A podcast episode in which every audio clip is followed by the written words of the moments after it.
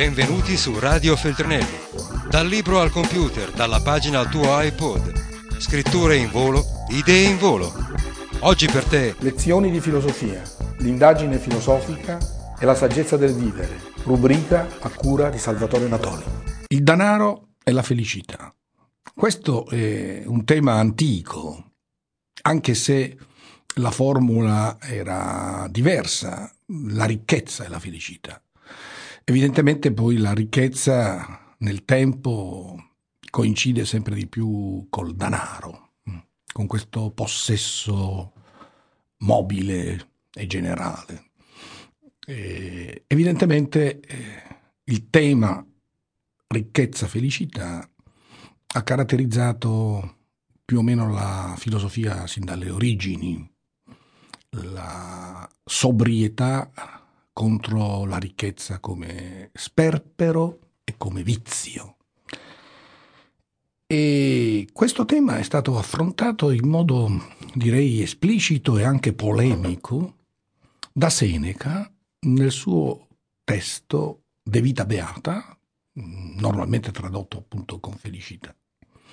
Ed è un testo mm, che nasce da un'occasione polemica scritto contro coloro che lo attaccavano perché dicevano che l'appello alla vita sobria, al vivere secondo natura, che era poi il programma di vita degli stoici, era un qualcosa che eh, Seneca nella sua vita eh, non applicava. Principi che non applicava perché era un uomo privilegiato, godeva di ricchezza e di favori e quindi segnalavano una profonda incoerenza nella eh, vita di Seneca appunto tra la sua condotta pratica e i suoi principi filosofici.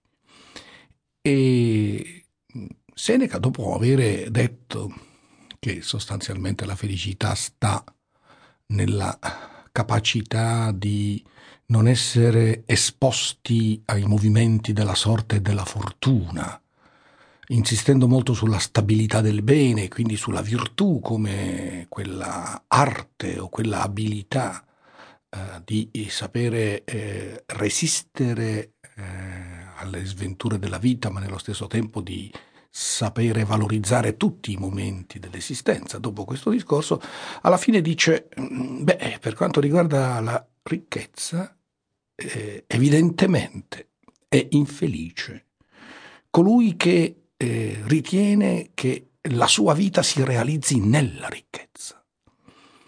Ed è evidente che si eh, produce in lui già un principio di delusione, perché Intanto le ricchezze sono variabili, non sono un bene stabile. E in secondo luogo, mm, la ricchezza in sostanza porta l'uomo fuori di sé, non lo fa realizzare pienamente in se stesso. Molte volte lo conduce al vizio, molte volte eh, la sua vita sostanzialmente dipende da un qualcosa che non comanda lui. Però, detto questo, aggiunge, la ricchezza però, se bene usata, può essere un vantaggio.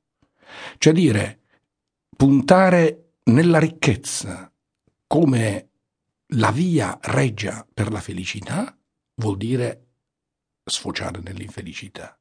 Ma sapere usare i beni è un modo addirittura per potenziare le capacità. Ecco, già in questa risposta di Seneca c'era una dimensione ben precisa, cioè a dire il buon uso della ricchezza, ma in generale questo si può dire il buon uso del mondo, cioè il problema non è tanto l'avere, ma il sapere usare.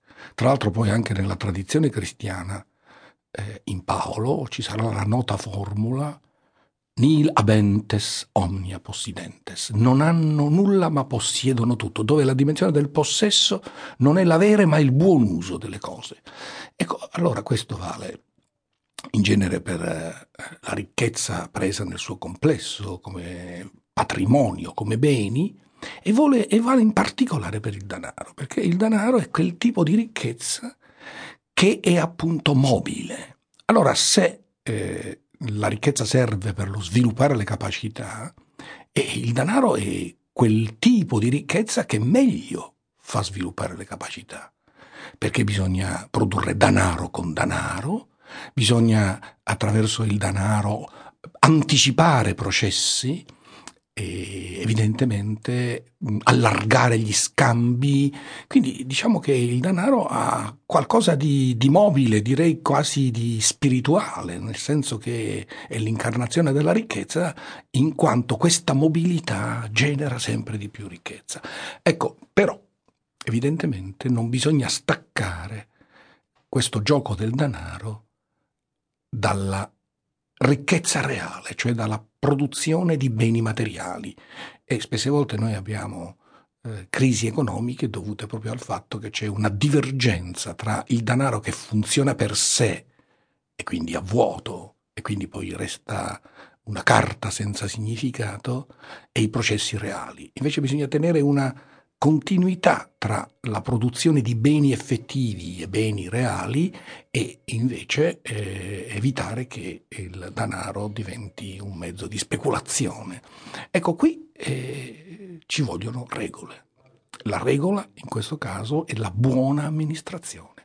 Quindi quando si parla di etica degli affari o di etica nella finanza non si dice qualcosa di estrinseco, non si dice nulla di più, nulla di meno che se il denaro è visto separatamente da tutti i processi complessivi della vita, diventa aberrante in se stesso. Se è funzionale a tutti i processi complessivi della vita, allora diventa fecondo. Processi complessivi della vita.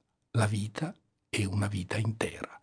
Potenziare un aspetto rispetto all'altro, esasperare una funzione rispetto all'altra, vuol dire scindere la vita scindere l'anima e quindi lungi da avere successo, tutto questo può dare pena.